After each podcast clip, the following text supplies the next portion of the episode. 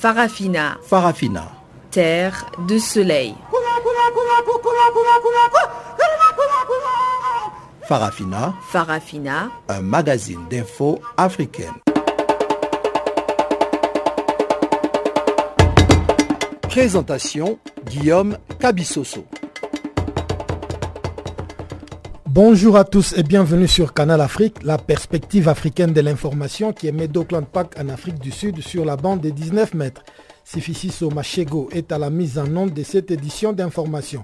Je suis Guillaume Cabissoso à ces microphones et voici tout de suite les principaux titres qui font la une de l'actualité. En Côte d'Ivoire, Divorce consommé entre le RHDP et le PDCI qui appelle déjà à la création d'une autre plateforme politique. Échec des pourparlers entre l'ex-président sénégalais Abdoulaye Ouadé et le secrétaire général du PDS autour du candidat du parti à la prochaine présidentielle. Début timide lundi de la campagne pour les législatives et les locales du 6 octobre prochain au Gabon. Voilà donc pour les titres. Je vous retrouve tout juste après le bulletin d'information de Pamela Kumba pour la suite. Bonjour Pamela.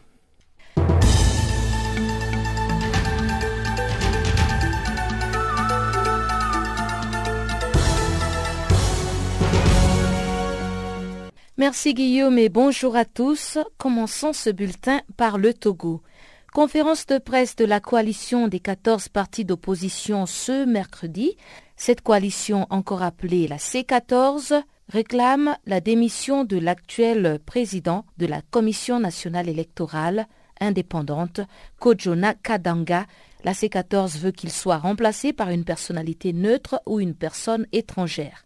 Malgré l'accord trouvé entre les protagonistes de la crise intertogolaise sur sa recomposition lors de la deuxième réunion du comité de suivi à Lomé le 23 septembre dernier, la CNI n'a pas arrêté les activités de préparation unilatérale des élections, dénonce la C14. Pire, elle a même maintenu la date du recensement électoral annoncée il y a quelques semaines. Les membres de la coalition des 14 partis d'opposition ont demandé à son président de sursoir aux activités afin de se conformer à la décision du comité de suivi. L'ex-président sud-africain Thabo Mbeki est sorti de sa légendaire réserve en critiquant le Congrès national africain au pouvoir. Il a accusé l'ANC de s'être transformé en parti noir. Thabo Mbeki s'est exprimé à travers un document dont la fuite est attribuée aux médias locaux. Il critiquait la décision du parti d'exproprier des terres appartenant à des fermiers blancs sans indemnisation. L'ex-président sud-africain pense que le parti au pouvoir a abandonné son engagement de ne pas diriger le pays sur des bases et considérations raciales. Tabombeki affirme que le fait de prendre de force des terres aux blancs et de les donner aux noirs constitue un abandon de ce principe. Mais l'ANC au pouvoir ne l'entend pas de cette oreille et rapplique qu'il poursuit sa politique de lutte contre l'inégalité raciale dans le domaine des propriétés foncières. Selon le gouvernement sud-africain, près d'un quart de siècle après la fin du système raciste de l'apartheid, les Blancs, qui représentent 9% de la population, possèdent 72% des terres agricoles détenues majoritairement par les particuliers, selon les chiffres du gouvernement. Allons maintenant au Burkina Faso qui a été le théâtre d'une explosion mortelle. Sept forces de défense et de sécurité ont été tuées ce mercredi dans l'explosion d'un engin à Petogoli. C'est une localité située dans l'axe Djibo-Barabouli.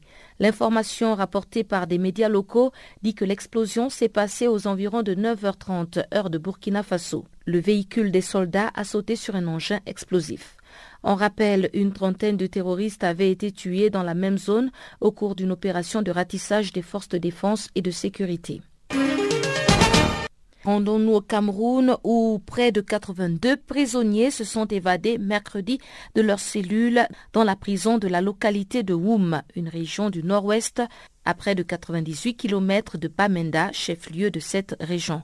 Les individus armés ont attaqué la prison et ont accédé à l'établissement pénitentiaire par une échelle à quelques mètres de l'endroit où se trouvait la sentinelle. Il y a eu échange de coups de feu entre les assaillants, dont le nombre n'a pas été déterminé, et les gardiens de prison. Le bilan fait état d'un assaillant neutralisé et son corps emporté par ses complices. L'évasion aurait été provoquée par des éléments se réclamant de la branche armée des sécessionnistes anglophones. Ces assaillants ont également emporté des armes, selon les premières informations disponibles sur les journaux nationaux en ligne. Cette énième attaque intervient en pleine campagne électorale et surtout que les consignes de campagne du président du RDPC, le président sortant Paul Biya, a prescrit à ses militants une campagne de proximité dite le porte-à-porte. Éducation à présent en Guinée, le syndicat libre des enseignants et chercheurs de Guinée a déposé un avis de grève générale et illimité à partir du 3 octobre prochain, après l'expiration de l'ultimatum qu'il avait lancé au gouvernement. Cette décision a été prise à l'issue d'une assemblée générale au siège de la structure dans l'après-midi du mardi. Les enseignants accusent le gouvernement de non-respect du protocole d'accord signé le 13 mars 2018 et le refus du gouvernement à relancer les négociations sur un salaire de base de 8 millions de francs guinéens. Juste après le dépôt de cet avis de grève, le gouvernement guinéen, à travers l'inspecteur national du travail, a rappelé les syndicalistes à la reprise des négociations dès jeudi. Et on termine avec cette commémoration de la journée internationale de la contraception. C'est la douzième depuis son institution et elle vise à promouvoir les méthodes contraceptives afin de planifier les naissances. D'après l'ONG allemande Guttmacher, en Afrique, trois avortements sur quatre sont clandestins et 8,2 millions d'avortements clandestins ont été faits en Afrique entre 2010 et 2014.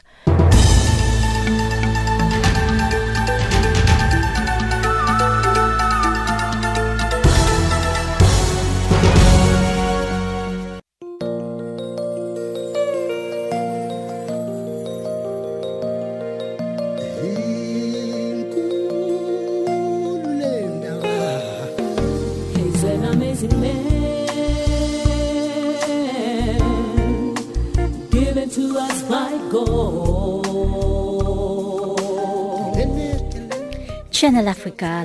Écrivez-nous sur notre page Facebook Channel Africa.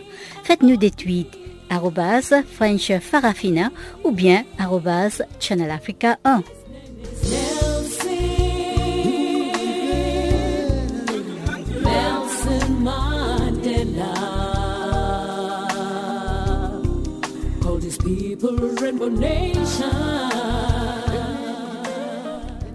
Bonjour à tous. Nous ouvrons ces magazines des actualités par la Côte d'Ivoire où la coalition pouvoir, le RHDP, vient de voler en éclat à seulement trois semaines des élections locales, municipales et régionales du 13 octobre prochain.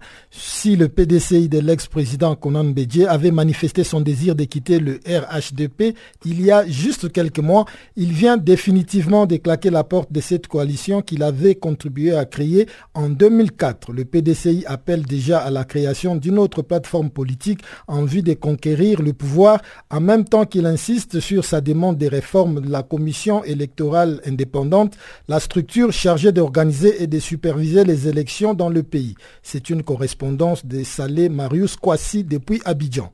S'il est vrai que le PDCI, le Parti démocratique de Côte d'Ivoire, s'est dit opposé à la création du parti unifié RHDP en temps de le rassemblement des oufouettistes pour la démocratie et la paix, le bureau politique du PDCI d'Henri Conan Bédier, tenu hier lundi, a officiellement décidé du retrait de ce parti du groupement politique RHDP auquel il appartenait jusqu'à hier soir. Pour rappel, un bureau politique du PDCI s'était tenu le 17 juin dernier et avait également porté sur la décision du retrait du RHDP. Les résolutions de ce bureau politique avaient affirmé le soutien ferme des militants du PDCI au président de leur parti dans la conduite de ces affaires et avait dénoncé l'accord politique du 12 avril 2018 pour la création du parti unifié RHDP, endossant le retrait du PDCI du processus de mise en place du parti unifié RHDP. Cependant, une décision de justice a annulé les résolutions du bureau politique du PDCI du 17 juin dernier suite à une plainte de M. Nguessan Kofi Jérôme, cadre de ce parti, après qu'il ait été exclu du dit bureau. Sans autre forme de procès, au cours de son bureau politique tenu hier, le PDCI a par la voix de son président Henri Conan Bédier décidé de rapporter toutes les décisions prises au cours de sa session du 17 juin 2018, frappé de procédures judiciaires.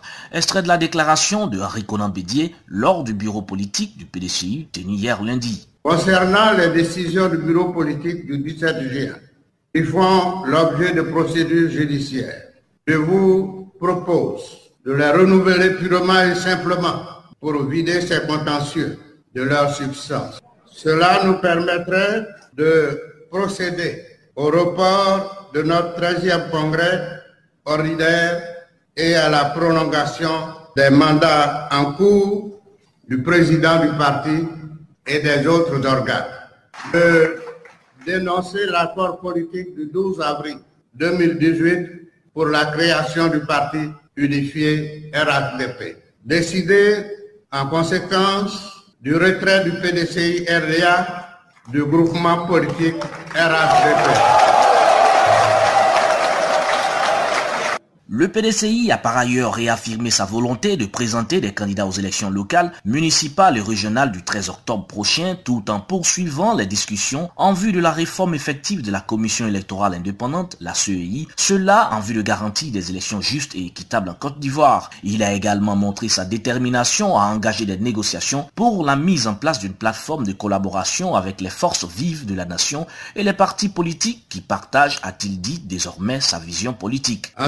Concerne la réforme de la CEI, nous devons poursuivre nos efforts en direction du gouvernement pour lui demander d'y procéder dans les meilleurs délais et dans les conditions consensuelles qui garantissent la transparence et la sincérité des scrutins ainsi que la légitimité des résultats au titre d'une nouvelle plateforme de collaboration politique entre le PDCI RDA et d'autres forces vives de la nation.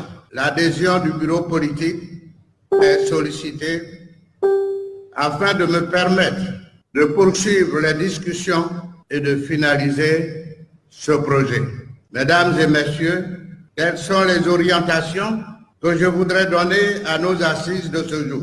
Au même moment où se tenait le bureau politique du PDCI, 204 listes de candidatures pour les élections locales ivoiriennes du 13 octobre, parrainées par le Rassemblement des Oufouettistes pour la démocratie et la paix, se faisaient investir par le président Lassane Ouattara, par ailleurs président du dit Rassemblement, dans un complexe hôtelier dans la ville d'Abidjan, la capitale économique du pays. Après le départ du PDCI du Rassemblement des Oufouettistes pour la démocratie et la paix, cette coalition politique se trouve pratiquement dans la même situation que la majorité présidentielle, LMP, la coalition au pouvoir ayant soutenu la candidature de l'ex-président ivoirien Laurent Gbagbo en 2010. En l'état des choses, pour le scrutin présidentiel d'octobre 2020, le candidat RHDP sera condamné à gagner au premier tour, ce qui dans l'état actuel est très peu probable. Depuis Abidjan, c'est les Marius pour Canal Afrique. Merci Saleh Marius Kwasi. Les pourparlers entre l'ex-président du Sénégal Abdoulaye Ouadé et son secrétaire général national du parti Madi Kenyang ont accouché d'une souris à Doha. La pomme des discordes réside dans le remplacement de Karim Ouadé en tant que candidat du Parti démocratique sénégalais à la présidentielle de 2019.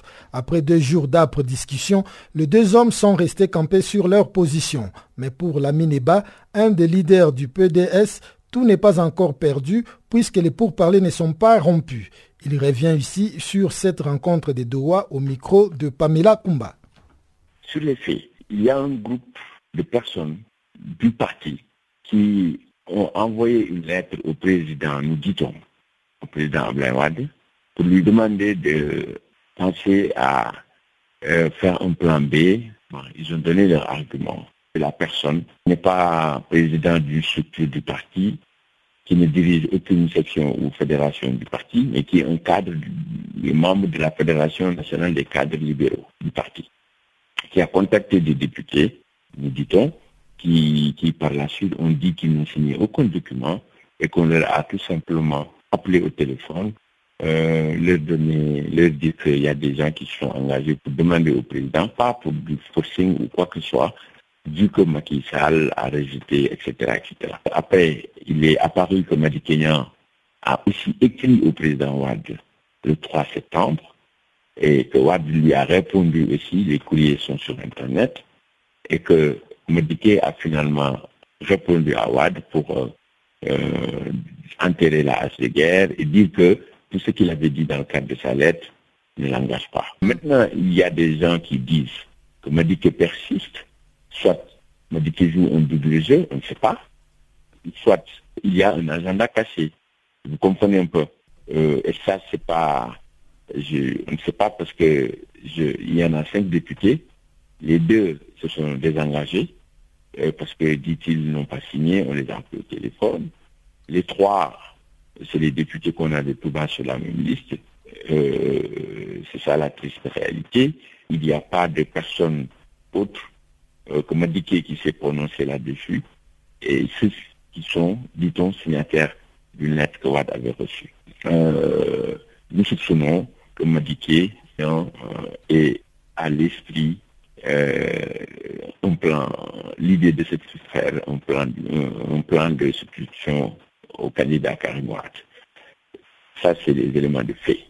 Mais ces négociations de Doha ne concernent que donc euh, euh Nyang et le président Ouad. Je crois que si Ouad le fait aussi, c'est peut-être pour euh, par sa relation euh, avec Madiké qui a duré, qui a qui a été à toute épreuve, la nécessité aussi de garder l'unicité du parti intact.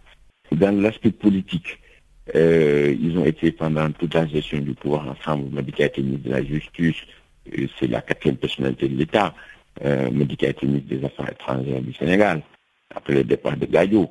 Donc, euh, euh, du point de vue relation euh, amicale, sociale, quand le président Ouad a eu, a mis la main sur la maison du président Ouad, c'est Médiké qui lui a donné sa maison du point E. C'est là-bas où, vivait le président quand, quand il était au Sénégal. Donc, c'est des relations très, très, très, très très proche. Maintenant, euh, qu'est-ce qui se passe derrière? Ça, moi, je ne sais pas. Ce qui est important sur les faits, c'est qu'aujourd'hui, la majorité du parti, les 98% du parti, c'est les jeunes, c'est la relève, et le candidat, c'est Karim Wad. Ça, je te dis, ils n'ont jamais dans l'histoire du pays qu'il y ait un congrès qui met à la tête d'un parti un candidat. Wad ne s'est jamais investi par congrès, vous comprenez. Le parti euh, parlant des statuts, oui, mais dans les réalités du terrain, c'est Karimi, c'est des mouvements de Karimade qui fonctionnent partout. Et d'ailleurs, même des responsables du parti euh, ne font que présider des activités de karimistes, etc. Vous comprenez? Donc c'est ça les réalités des, faits. C'était Lamine Ba, un des leaders du Parti démocratique sénégalais, au sujet de la rencontre des Doha entre l'ex-président Abdoulaye Ouad et Madi Kenyang. Démarrage lundi pour une période de 10 jours de la campagne pour les législatives et les locales du 6 octobre prochain au Gabon. Un début de campagne timide pour plusieurs candidats qui s'élancent à l'assaut des 143 sièges de députés en jeu contre les 120 du Parlement sortant. Des élections qui sont les premières organisées dans le pays depuis l'élection présidentielle de 2016 remportée par Ali Bongo Ondimba. Pour nous en parler, Gaël Kumba, candidat député pour les comptes du Rassemblement des jeunes patriotes gabonais. Euh, en ce qui concerne les grandes lignes euh, du début de campagne, bon, il faut avouer que certains partis sont partis avec, euh, on va dire, un peu la queue entre les jambes. Pourquoi? Parce que il, existe certaines candidatures qui ont été invalidées par la Cour constitutionnelle pour des raisons que bon, chacun de nous ne maîtrise pas. Certainement, les candidatures invalidées, eux-mêmes savent réellement quel a été le problème. Sinon, d'un autre point, euh, la, campagne a bien commencé pour certains partis. Déjà, il faut dire que le parti au pouvoir a tous les leviers possibles en ce qui concerne euh, les financements.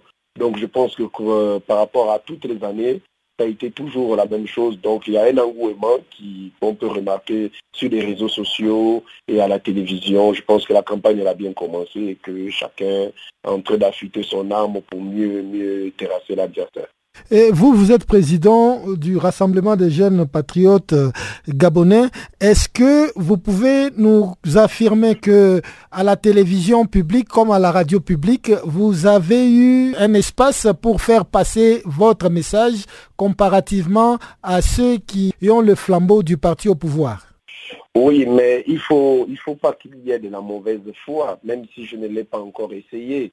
Il faut pas qu'il y ait de la mauvaise foi parce que le, on va dire, la haute autorité de la communication, qui est une institution euh, de l'État gabonais, sinon de la communication, euh, avait déjà euh, fait du préalable au départ pour, n'est-ce pas, faciliter, sinon favoriser tous les candidats de tous les bords différents d'avoir un accès équitable aux médias.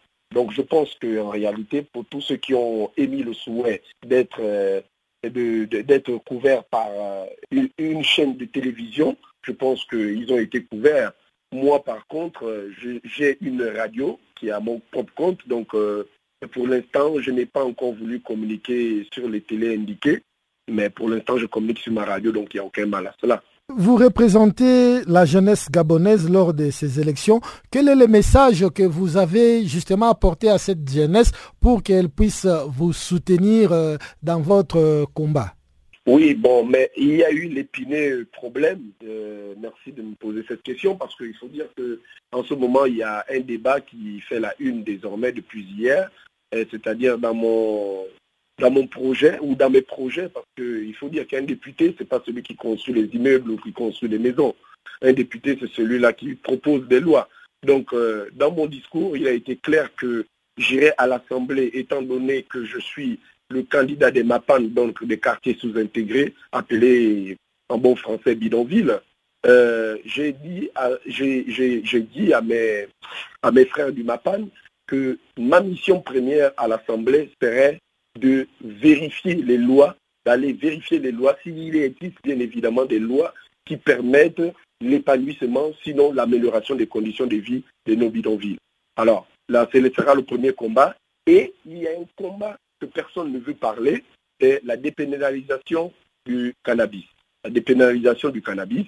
Et je pense savoir que le 18 septembre 2018 en Afrique du Sud, le cannabis a été dépénalisé et plusieurs experts ont pu travailler là-dessus. Et mon souhait aujourd'hui serait qu'au Gabon, nous puissions également rentrer dans ce combat. Pourquoi? Parce qu'il y a véritablement une profilation,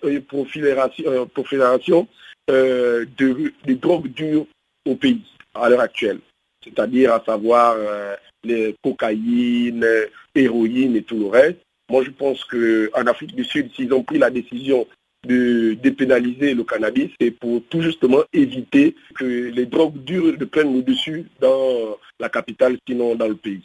La 63e Assemblée générale des Nations unies s'est ouverte mardi à New York avec les prises de paroles très attendues notamment celle du président congolais Joseph Kabila. Ce dernier a réitéré son attachement aux valeurs défendues par l'ONU tout en dénonçant l'ingérence de certains États dans les affaires intérieures de son pays. Pour Bruno Katoupa, coordonnateur adjoint d'ensemble pour le changement de Moïse Katumbi dans la région de la SADEC, Joseph Kabila s'est montré défensif lors de son allocution du fait que son gouvernement est accusé de plusieurs faits graves. On l'écoute ici au micro de Chanceline Louraquois. Je pense que M. Kabila est à la défensive parce que son gouvernement est vraiment accusé de beaucoup de faits graves. Et son gouvernement a refusé à plusieurs reprises de finaliser certains dossiers fiers et criminels. Et je parle ici des cas comme euh, celui des experts de Nations Unies qui avaient été assassinés à Kassai central. Vous savez, il y a eu les fausses communes aussi qui étaient identifiées dans les mêmes euh, événements malheureux et euh, on n'a jamais eu une finalisation judiciaire de ce dossier. Nous avons des crimes incessants qui sont perpétrés au Kivu on est en train d'accuser les, ADF alors que nous savons qu'il n'y a pas vraiment euh, ADF comme tel, mais ce sont des éléments rebelles qui travaillent en complicité avec euh, le gouvernement central, si je dois dire. Donc il y a cette acceptation par notre gouvernement, se laisser aller. Cette situation peut perdurer comme ça, c'est inacceptable. C'est une complicité euh, qui est claire là-bas. Toujours dans ses propos, le chef de l'État, Joseph Kabila, a de nouveau demandé le départ effectif de la MONISCO installée en République démocratique du Congo depuis deux décennies. Pensez-vous que c'est une bonne décision? C'est scandaleux d'entendre le chef d'État parler comme ça. Ce gouvernement, ici, nous savons qu'il est issu des accords de San City, accords qui ont permis les élections, euh, n'est-ce pas, de 2006 et le soutien même de la communauté internationale quant à la tenue de ces accords et même de cette élection. Quand notre président parle ainsi, alors qu'il a été incapable de sécuriser les Congolais pendant tous ces deux mandats, mais ça c'est vouloir euh, encore, euh, n'est-ce pas, punir le peuple congolais et je ne sais pas pour quelle raison il est en train de le faire. Si je comprends bien, vous affirmez que le chef de l'État, Joseph Kabila, n'a pas pu sécuriser le peuple congolais pendant ses deux mandats. Qu'est-ce que vous suggérez pour que le peuple congolais soit sécurisé? Il n'a pas pu le faire, non. On n'a pas confiance au gouvernement Kabila. Vous avez parlé des terroristes. Si vous, prenez le cas du Kassai, là-bas, quand vous parlez de terrorisme, alors que c'était des pauvres villageois qui réclamaient, n'est-ce pas, justice, et qui réclamaient certains droits même sociaux, et qui réclamaient, euh, parce qu'il y avait non-assistance à ces, pauvres villageois qui sont coupés de tout le reste du pays. C'est inacceptable ça. Les discours euh, du chef de l'État a fait même réagir l'opposant Moïse Katumbi, toujours en exil. Pour lui, Joseph Kabila travestit la vérité. Qu'est-ce que vous en dites? En tout cas, je félicite euh, la réaction du président euh, Moïse Katumbi et sa sensibilité par rapport au sort que subit le peuple congolais, spécialement nos frères bénis, parce qu'il nous faut vraiment cette sensibilité là-bas pour venir au secours et sécuriser ce peuple qui est en danger. Ce qui est réversible, c'est son, départ. Ce monsieur, nous sommes convaincus que son temps est arrivé à terme. Il doit partir. Pas envisager une autre euh, voie donc de sortie. Même le choix de Chadar, il a qu'il compte utiliser juste comme une marionnette. Ça ne va pas servir pour ces jeux et, manipulations qu'il est en train de préparer. Donc c'est irréversible son départ.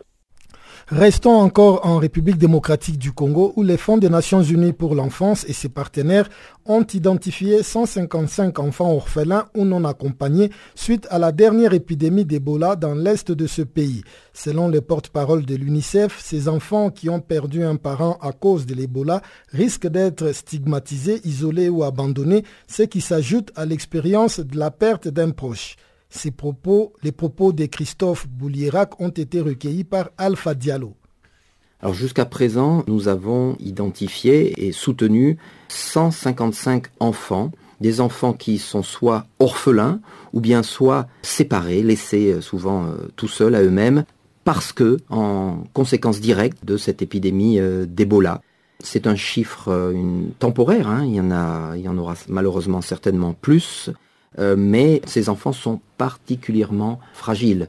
Il y a plusieurs cas de figure. Ça peut être un enfant dont les parents eh bien, sont décédés à cause de l'épidémie, ou bien euh, des enfants qui se retrouvent euh, tout seuls parce que la personne qui, qui s'occupait d'eux eh bien, est, en, est en traitement. Et ça veut dire que ces 155 enfants sont présentement pris en charge par l'UNICEF, ou bien vous les aidez dans le cadre familial? On les aide, par exemple, sur les 155, il y en a 112 qui ont l'âge d'aller à l'école. Eh bien, ces 112, on les a ramenés à l'école. Hein. C'est-à-dire, on les a soutenus, on leur a donné du matériel et on, les a, on leur a trouvé une place à l'école. D'une manière générale, il faut d'abord euh, pouvoir les identifier, hein, ces, enfants qui sont en difficulté. C'est pour ça que nous avons plusieurs centaines d'agents psychosociaux et puis nous sensibilisons surtout les professeurs et les directeurs d'école qui jouent un très grand rôle pour identifier ces enfants qui peuvent se retrouver euh, dans des situations vraiment euh, tragiques et sans que cela ne soit su. Et le rôle et la mission de l'UNICEF est peut-être de protéger ces enfants affectés par euh, cette crise, cette épidémie Ebola. Et en termes de protection, ce serait quoi? L'urgence Ce serait quoi la première étape? La première étape, c'est d'identifier ces enfants. Il y a, quand il y a Ebola, on pense, euh, on se dit souvent euh, quel impact sur les enfants? Ben, peut-être que, évidemment euh, les enfants peuvent tomber malades, peuvent être mourir d'Ebola, se retrouver dans des centres. Mais c'est ça vient, ça va bien au-delà de ça. En fait, il y a trois grands risques. Il y a le risque de stigmatisation, le risque d'isolement et le risque d'abandon. Donc voilà ce que Ebola peut provoquer euh, chez les enfants. Donc la priorité, c'est d'abord de savoir quels sont les enfants qui peuvent être euh, dans ces situations-là. Euh, évidemment, il faut, il faut faire des enquêtes, il faut, il faut avoir des, signaux et des alertes. Je vais vous donner juste l'exemple d'une petite fille qui avait perdu son père. Elle est d'une famille de, de cinq filles, hein, donc elle a quatre sœurs, et elle a perdu sa mère lors d'un... Sa mère a été, a été assassinée lors d'une attaque hein, par un groupe armé à Béni, où elle habitait. Elle avait une tante qui, était à Manguina, qui est l'un vraiment des, centres de, cette épidémie d'Ebola. La tante est venue à Béni pour s'occuper des cinq enfants, mais la tante est morte d'Ebola il y a quelques semaines. Et donc, ces cinq filles se retrouvent toutes seules. Et c'est l'aîné qui est chef de famille. Ce sont cinq enfants qui sont vulnérables. Et donc il faut tout de suite savoir qu'ils sont vulnérables et apporter des, solutions de différentes façons. Et dans ce genre de situation, par exemple l'histoire de cette fille et de ces fillettes abandonnées, devenues orphelines à la suite de cette épidémie d'Ebola, quelque part, que répondre face à ces enfants peut-être stigmatisés, parfois abandonnés? C'est-à-dire, euh, dans un premier temps, pour un pays qui a connu 10 épidémies, ce serait quoi l'urgence? Pour la stigmatisation, spécifiquement, il faut travailler au sein des communautés. Il faut euh, savoir comment elles, peuvent être stigmatisées, par qui, et puis il faut travailler. Ce travail, nous le faisons, nous, euh, pour c'est un travail vraiment de fourmi qui consiste à aller dans les communautés et euh, d'identifier les personnes qui ont de l'influence dans une communauté pour que, en l'occurrence, elles puissent protéger une telle famille ou vraiment suivre.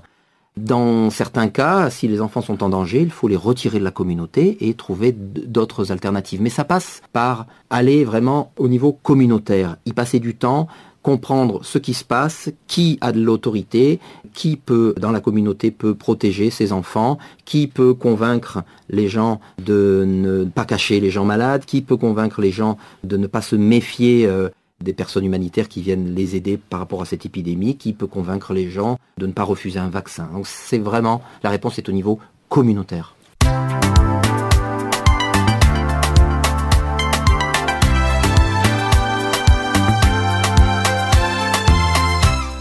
Farafina. Farafina.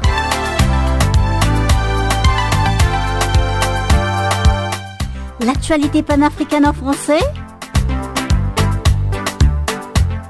Ah bon? Mais oui, c'est tous les jours de lundi à vendredi, 16h GMT. Sur Channel Africa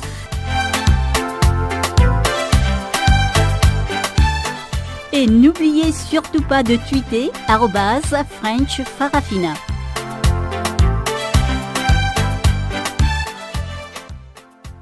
Je vous rappelle que vous êtes à l'écoute de Farafina, le magazine des actualités africaines en langue française sur Canal Afrique. Je vous laisse à présent avec Chanceline Louraquois qui nous propose le bulletin des informations économiques.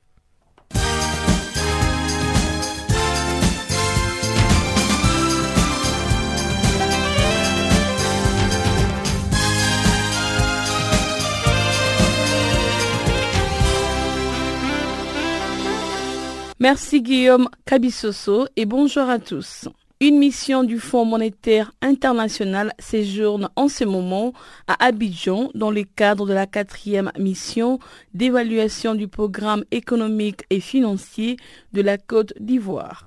Elle a eu une séance de travail ce mercredi avec le Premier ministre ivoirien Amadou Gon Koulibaly.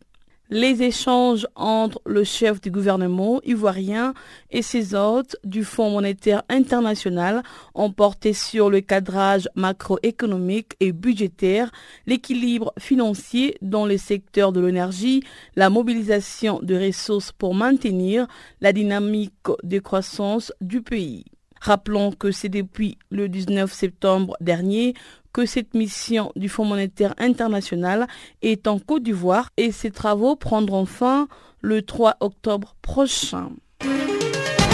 À l'ouverture mardi de la 63e Assemblée générale des Nations unies à New York, le secrétaire général Antonio Guterres a dénoncé les efforts insuffisants pour limiter bien en deçà de plus de 2 degrés Celsius les réchauffements climatiques. Selon lui, la concentration des dioxydes de carbone dans l'atmosphère n'a jamais été aussi élevée en 3 millions d'années et elle ne fait qu'augmenter. Dans ses propos, le secrétaire général des Nations Unies, Antonio Guterres, a souligné que l'accord de Paris doit être garanti. Cet accord a les potentiels immenses de mettre tous les pays sur la bonne voie. Mais selon lui, ces objectifs sont loin d'être atteints. Et pourtant, ils ne représentent que le strict minimum pour éviter le pire retombé des changements climatiques. Pour conclure, Antonio Guterres a également insisté à la réussite de la prochaine conférence de partis COP24 qui se tiendra en Pologne en décembre prochain. En visite au Niger, Philippe Noche, directeur général du groupe Orano, ex-Areva, l'entreprise française qui exploite l'uranium à Niamey, a été reçu par le président de la République, Issoufou Mamadou. Les deux hommes ont échangé sur la situation de l'uranium dans le monde ainsi qu'au Niger.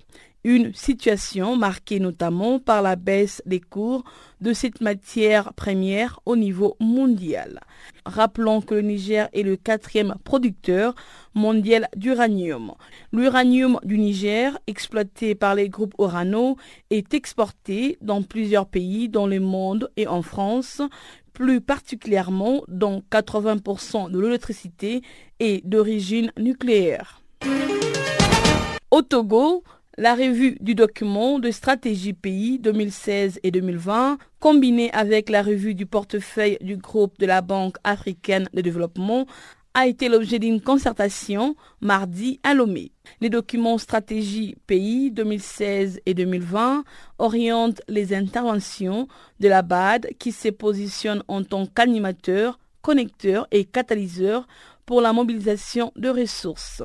L'objectif de la banque est d'aider l'économie togolaise à exploiter ses points forts tout en contribuant à atténuer le fait des contraintes.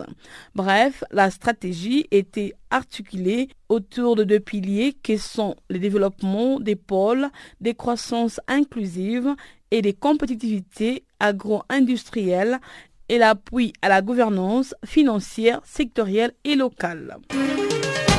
Et pour terminer, à Alger, les ministres saoudiens de l'énergie, Khaled El Falah, a affirmé lors de sa récente visite qu'il n'existait pas d'accord entre les pays membres et non membres de l'Organisation de pays exportateurs de pétrole pour augmenter la production du pétrole brut. Affirmant que son pays ne maîtrisait pas les prix, le ministre saoudien a fait savoir que la production du brut n'était soumise à aucun accord. Rappelons que la semaine dernière, le président américain Donald Trump avait exhorté l'OPEP à faire baisser maintenant le prix du brut quelques jours avant la mise en place des sanctions américaines contre le secteur énergétique iranien. C'est ainsi que s'achève ces bulletins. Merci de l'avoir suivi. Gardez l'écoute avec Guillaume Cabissoso pour la suite.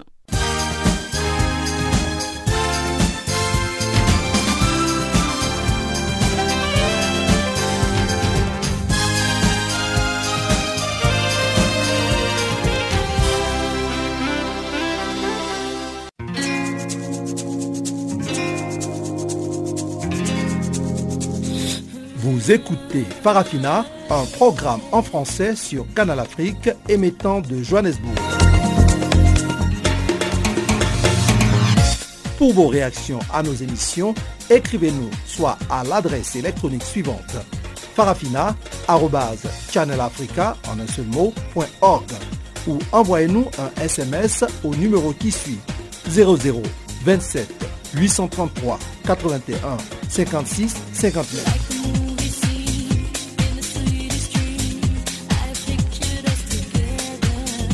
Notre adresse électronique farafina.channelafrica en un seul ou par SMS 0027 833 81 56 59.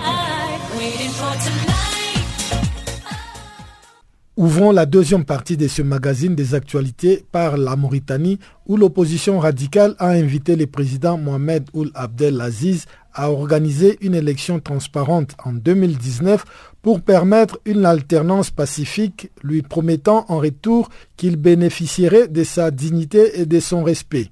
Ould Abdelaziz, qui va achever son deuxième mandat en 2019, répète régulièrement qu'il ne va pas tenter de modifier la constitution pour se représenter sans apaiser les soupçons de l'opposition alimentés par les déclarations publiques de ses ministres ou de ses partisans en faveur d'un troisième mandat. Dans un communiqué publié à l'issue d'une réunion, l'opposition radicale a appelé à une transition en douceur entre un président élu dont la victoire est reconnue par tous et un sortant jouissant de sa dignité et de son respect. Il est de l'intérêt du pays que le président sortant soit assuré en quittant sa fonction qu'il ne sera pas inquiété, a expliqué dans une conférence de presse l'un des dirigeants de l'opposition, Mahfoud Oul Beta. Ce dernier faisait allusion à d'éventuelles poursuites alors que l'opposition radicale accuse les chefs de l'État de mauvaise gestion et d'atteinte aux droits de l'homme. L'opposition mauritanienne a par ailleurs dénoncé comme une restriction des libertés la fermeture lundi soir du centre de formation des oulémas à Nouakchott, accusé par les autorités de dispenser un enseignement islamiste extrémiste en relation avec les frères musulmans. La direction du centre a rejeté cette mesure, assurant dans un communiqué que l'établissement dispense un enseignement scientifique et théologique à l'image des écoles coraniques traditionnelles en Mauritanie qui n'a rien à voir avec la politique. Les créateurs du centre, Mohamed et Ould Dewad, considérés comme les principaux représentants de la mouvance des frères musulmans dans le pays, actuellement en Turquie pour des soins, a ajouté que son institution n'avait pas besoin d'autorisation d'enseigner et poursuivrait sa mission d'enseignement d'une manière ou d'une autre. Cette fermeture intervient après la mise en garde lancée la semaine dernière par le président mauritanien contre l'islam politique alors que le parti islamiste Tewassoul a confirmé son statut de principale force d'opposition aux élections législatives et locales largement remportées par le parti au pouvoir. Il n'est pas normal qu'un seul parti utilise et s'accapare l'islam. Ce n'est pas acceptable et ce ne sera plus accepté dans l'avenir, a déclaré le président Ould Abdelaziz le 20 septembre dernier, affirmant que des mesures seront prises les moments venus. Au Niger, le prêtre Pierre Lougui Makali est toujours entre les mains de ses ravisseurs. Cela va faire un peu plus d'une semaine qu'il a été kidnappé par des hommes non identifiés alors qu'il n'y a toujours pas de revendications. À la paroisse de Bamonga située à 125 km de Niamey où le prêtre exerçait, notre correspondant Abdul Razak Idrissa a joint un de ses collègues. Le père John Arokiadas explique que les autorités font de leur mieux. Depuis le début, je pense le ministre de l'Intérieur qui a été contacté par l'évêque et qui a assuré que tout sera fait pour que la personne puisse être euh, identifiée, les personnes, et aussi pour éviter qu'il y ait des fuites trop loin, par exemple au Mali, où tout deviendrait plus problématique. Et, et en même temps, comment trouver l'équilibre entre euh, un suivi et c'est éviter des accrochages qui peuvent venir à la santé des personnes. Mais euh, nous avons vu qu'il y a collaboration de la part des autorités, évidemment, qui ne date pas d'aujourd'hui. Notre crainte aussi était par rapport à Makalundi, à Torodi, et c'est la raison par laquelle le père de, de Makalundi est déjà ici à Niamey. Concernant Torodi, si on aura suffisamment euh, garantie de sécurité pour rester, peut-être épaulé par quelqu'un d'autre. Mais nous sommes encore dans une phase d'étude de, la réalité, cherchant des garanties que nous savons ne sont jamais absolues, mais du point de vue rationnel, le plus possible, qu'ils puissent donner des garanties à, nos confrères de, de vivre leur vie d'une manière plus pacifique de ce qui a été jusqu'à aujourd'hui. Aucune idée aussi jusqu'ici de ces probables ravisseurs? Bah, Je pense que... En dehors du fait qu'ils qu'ils parlent peu Oui, mais comme je disais tantôt, je pense qu'il ne faut pas aller chercher trop loin. Il y a eu des, des signes très évidents que la zone a euh, des présences djihadistes. De quel groupe, c'est difficile de savoir, mais nous savons qu'il y a toute cette nébuleuse euh, qui, qui revendique plus ou moins la même chose, parfois plus communautariste, parfois moins, mais au fond, cela ne change pas beaucoup.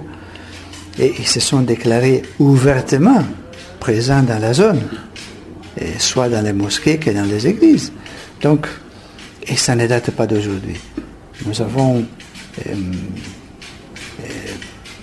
évidencier nos préoccupations aussi avec les autorités ici, à travers la personne qui fait la médiation entre l'Église catholique et le gouvernement, qui nous avait assuré que les choses avaient été rentrées un peu plus dans l'ordre. Évidemment, pas totalement, vu ce qui s'est passé. C'était le père John Aroki Adas, un des collègues du prêtre Makali enlevé au Niger. La Belgique compte élargir les débats lors de son mandat au sein du Conseil de sécurité qui démarre en janvier. C'est ce qu'a affirmé son ministre des Affaires étrangères, Didier Reindres, dont le pays prévoit également de renouer et renforcer son engagement envers les enfants soldats, y compris sur son propre territoire avec les combattants étrangers qui retournent de l'Irak et la Syrie. Les propos de Didier Reinders, ministre des Affaires étrangères de la Belgique, ont été recueillis par Christina Silvero. C'est une année un peu particulière pour la Belgique puisque nous venons à l'Assemblée générale avec euh, première ambition, c'est de préparer notre présence au Conseil de sécurité les deux prochaines années. À partir du 1er janvier prochain, puisque nous avons été élus au mois de juin, nous allons entrer au, Conseil de sécurité à nouveau pour deux ans. Donc il y a énormément de contacts qui sont pris pendant cette semaine-ci, à la fois pour travailler avec les membres permanents et évidemment les, autres membres non permanents du Conseil de sécurité, voir comment échanger de l'information, comment préparer euh, les réunions qui vont venir, et puis surtout voir comment travailler sur un certain nombre alors, il y a des thèmes d'actualité hein, sur lesquels on reviendra peut-être, mais il y a aussi la façon d'amener au Conseil de sécurité d'autres débats. Je pense au changement climatique, je pense à la migration, qui sont de vrais enjeux de, de sécurité. Il y a 60 millions de personnes déplacées dans le monde et qui permettent peut-être de mieux appréhender la prévention. Ce que le secrétaire général d'ailleurs souhaite faire aussi, travailler pas seulement sur les conflits lorsqu'ils sont là, pas seulement sur l'aide humanitaire lorsque les drames sont présents, mais tenter d'intervenir de manière anticipée. Alors on va y travailler beaucoup euh, pendant cette euh, semaine dans des avec des partenaires qui seront avec nous au Conseil de sécurité. Ça veut dire élargir les débats au sein du Conseil pour améliorer la prévention. Tout à fait. Essayer de travailler sur la médiation, c'est déjà un peu plus en amont, mais surtout sur la prévention, faire en sorte qu'on ne soit pas seulement là pour mettre fin à des conflits armés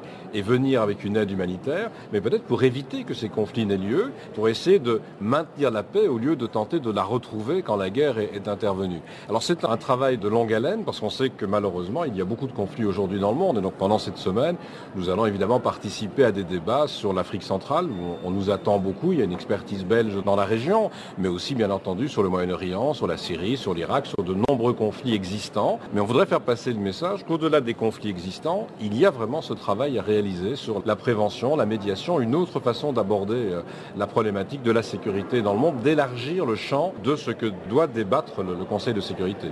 Sur la question de la sécurité, vous mentionnez l'Afrique centrale et donc les opérations de maintien de la paix. Il y aura cette semaine une réunion de haut niveau justement pour euh, l'action sur euh, le maintien de la paix à l'ONU. Alors quelles sont euh, les priorités de la Belgique lors de cette réunion? D'abord de faire comprendre qu'il faut garder des opérations d'une certaine importance quand des zones sont encore des zones troublées et de faire en sorte que l'on intègre plus cette action finalement souvent militaire d'accompagnement par des forces de sécurité, qu'on l'intègre plus dans une politique plus large qui passe aussi par la voie diplomatique et par la voie du développement on essaie de travailler, par exemple, dans le Sahel, mais aussi en Afrique centrale, dans d'autres régions du monde, avec cette logique de dire, à côté des opérations militaires, il y a de vraies opérations politiques, diplomatiques, pour tenter de trouver des accords pour sortir de conflits, mais il y a surtout un effort de développement. Tant qu'on n'arrive pas à développer suffisamment un certain nombre de pays qui aujourd'hui sont des pays fragiles, on restera dans des zones de conflit ou dans des zones de pré-conflit. Alors les opérations de maintien de la paix sont très importantes parce que le volet sécuritaire est le premier volet permettant de travailler sur le reste, la sortie de crise politique et surtout le développement. Le développement n'est pratiquement pas possible lorsqu'on est dans une zone de véritable conflit. Donc on va y travailler à l'occasion de ces opérations en insistant sur un aspect interne finalement aux opérations, c'est la sauvegarde des droits de l'homme à l'occasion de ces opérations. Faire vraiment comprendre que toutes celles et tous ceux qui interviennent au nom des Nations Unies doivent promouvoir ces droits de l'homme et en particulier doivent veiller avec une très grande attention à la protection des femmes, des enfants dans ces situations de conflit. D'abord ne pas être euh, eux-mêmes des acteurs de la violence, comme malheureusement on l'a parfois vu dans le passé. On doit être intransigeant sur la tolérance zéro à l'égard de toute forme de violence des opérateurs même des Nations Unies, mais au-delà de cela, venir en aide à toutes celles et tous ceux qui sont vulnérables. Et déjà ce matin, nous avons organisé un événement avec Virginia Gamba sur les enfants dans les zones de conflit, dans les conflits armés, parce que c'était vraiment une catégorie particulièrement vulnérable. Du nouveau sur Channel Africa. Farafina, votre programme en français, change d'horaire sur nos différentes plateformes. À partir du 1er novembre 2017, retrouvez-nous de 16h à 17h en temps universel sur DSTV canal 802 et sur Internet live streaming à l'adresse channelafrica.co.za. En ondes courtes et sur satellite, retrouvez-nous tous les jours à la même heure de 16h à 17h en temps universel, mais aussi en rediffusion de 23h à minuit. Channel Africa, la perspective africaine.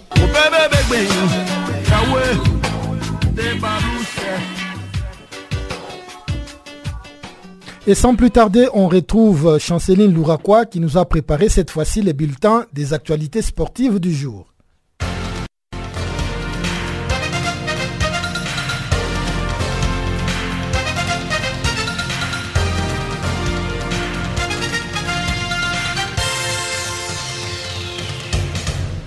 Encore une fois de plus, bonjour. Le Nigeria et le Sénégal sont entrés dans l'histoire de la Coupe du monde de basketball féminin sur l'île espagnole de Tenerife en devenant les premières nations africaines à atteindre la deuxième phase du tournoi. Le Nigeria a battu l'Argentine 75 à 70 pour enregistrer sa deuxième victoire de la phase finale. Cette victoire leur a permis de déterminer deuxième de leur groupe et de se qualifier pour les barrages où ils affronteront la Grèce mercredi prochain. Les vainqueurs de ce match affronteront ensuite les États-Unis en quart de finale. Le Sénégal a perdu 75 à 66 contre la Chine dans le groupe D de la Coupe du Monde. Malgré cette défaite, les Lions de la Teranga disputeront le deuxième tour le 26 septembre face à l'Espagne. Le gagnant de ces matchs de qualification affronteront le Canada en quart de finale. Auteur d'un début de saison satisfaisant avec son club l'Olympique lyonnais, Pape Tchèque Diop a décliné les propositions de la Fédération sénégalaise de football. Selon les règles de la FIFA, il peut toujours changer de sélection car il n'a pas encore joué de match officiel avec la sélection espagnole senior. Pour rappel, Pape Tchèque Diop a été formé au Sénégal jusqu'à ses 14 ans dans le club de Solar FC à Dakar avant de rejoindre l'Espagne. Avec l'équipe nationale espagnole de moins de 19 ans, il a remporté l'Euro en 2015 à côté d'illustres coéquipiers comme Marco Asensio et Dani Ceballos qui évoluent aujourd'hui au Real Madrid. Les troisième et quatrième journées des éliminatoires de la Coupe des Nations 2019 des football vont s'enchaîner du 10 au 16 octobre prochain. Les programmes de 48 matchs se présentent de la manière suivante. Le mercredi 10 octobre, l'Éthiopie jouera contre le Kenya dans le groupe F et dans le groupe K, la Zambie s'opposera à la Guinée-Bissau à Lusaka. Ensuite, le jeudi 11 octobre prochain, le Ghana va jouer contre la Sierra Leone à Kumasi pour les comptes du groupe F et dans le groupe G, le Congo-Brazzaville sera face au Libéria à Brazzaville. Après le vendredi 12 octobre, ce sera le tour du Cameroun contre le Malawi à Yaoundé pour les comptes du groupe B et dans le groupe C, le Mali va affronter les Burundi à Bamako. Enfin, le samedi 13 octobre, le Sénégal va jouer contre le Soudan à Dakar dans le groupe A et la Guinée équatoriale contre Madagascar à Bata pour les comptes du groupe A. À l'occasion de la troisième et quatrième journée des éliminatoires de la Cannes 2019, le Burkina Faso affronte les Botswana à deux reprises le mois prochain. Dans cette optique, le sélectionneur des étalons, Paola Duarte, a promis de dévoiler la liste des 23 joueurs convoqués le jeudi. D'après la source, le technicien devrait cette fois faire appel à plusieurs éléments locaux. Après deux journées, Bertrand Traoré et sa bande sont deuxièmes de leur groupe éliminatoire. Les Niger, futur adversaire de la Tunisie en éliminatoire de la Cannes 2019, vit actuellement deux heures difficiles. La large défaite subie par cette sélection en Égypte a été de 0 but à 6 lors de la deuxième journée et a laissé deux séquelles. Les internationaux nigériens menacent de boycotter les deux prochaines rencontres de leur sélection face à la Tunisie au cas où les conditions de préparation ne seront pas améliorées. Les joueurs réclament également les règlements de leur dû. Notons que la Tunisie affrontera le Niger à deux reprises, le 13 et 16 octobre prochain, dans les cadres des éliminatoires de la Coupe d'Afrique des Nations 2019. Ainsi s'achève notre bulletin des sports.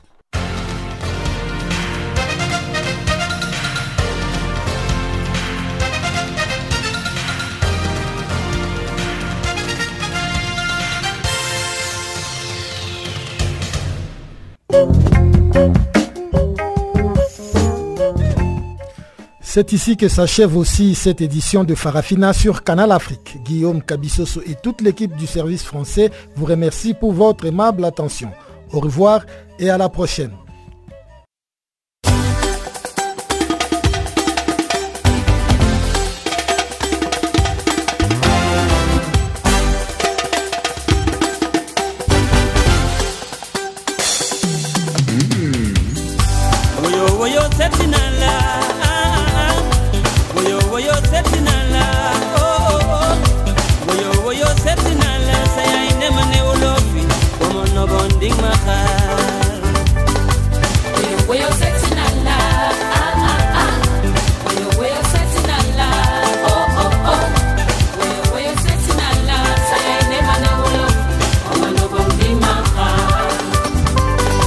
Woyo woyo setinala. Woyo woyo setinala. Woyo woyo setinala. Say I never knew love Mama amendanga Woyo woyo setinala. Woyo woyo setinala. Oh oh oh. Woyo woyo setinala. Say I never knew love Mama no bonding maka Woyo woyo setinala.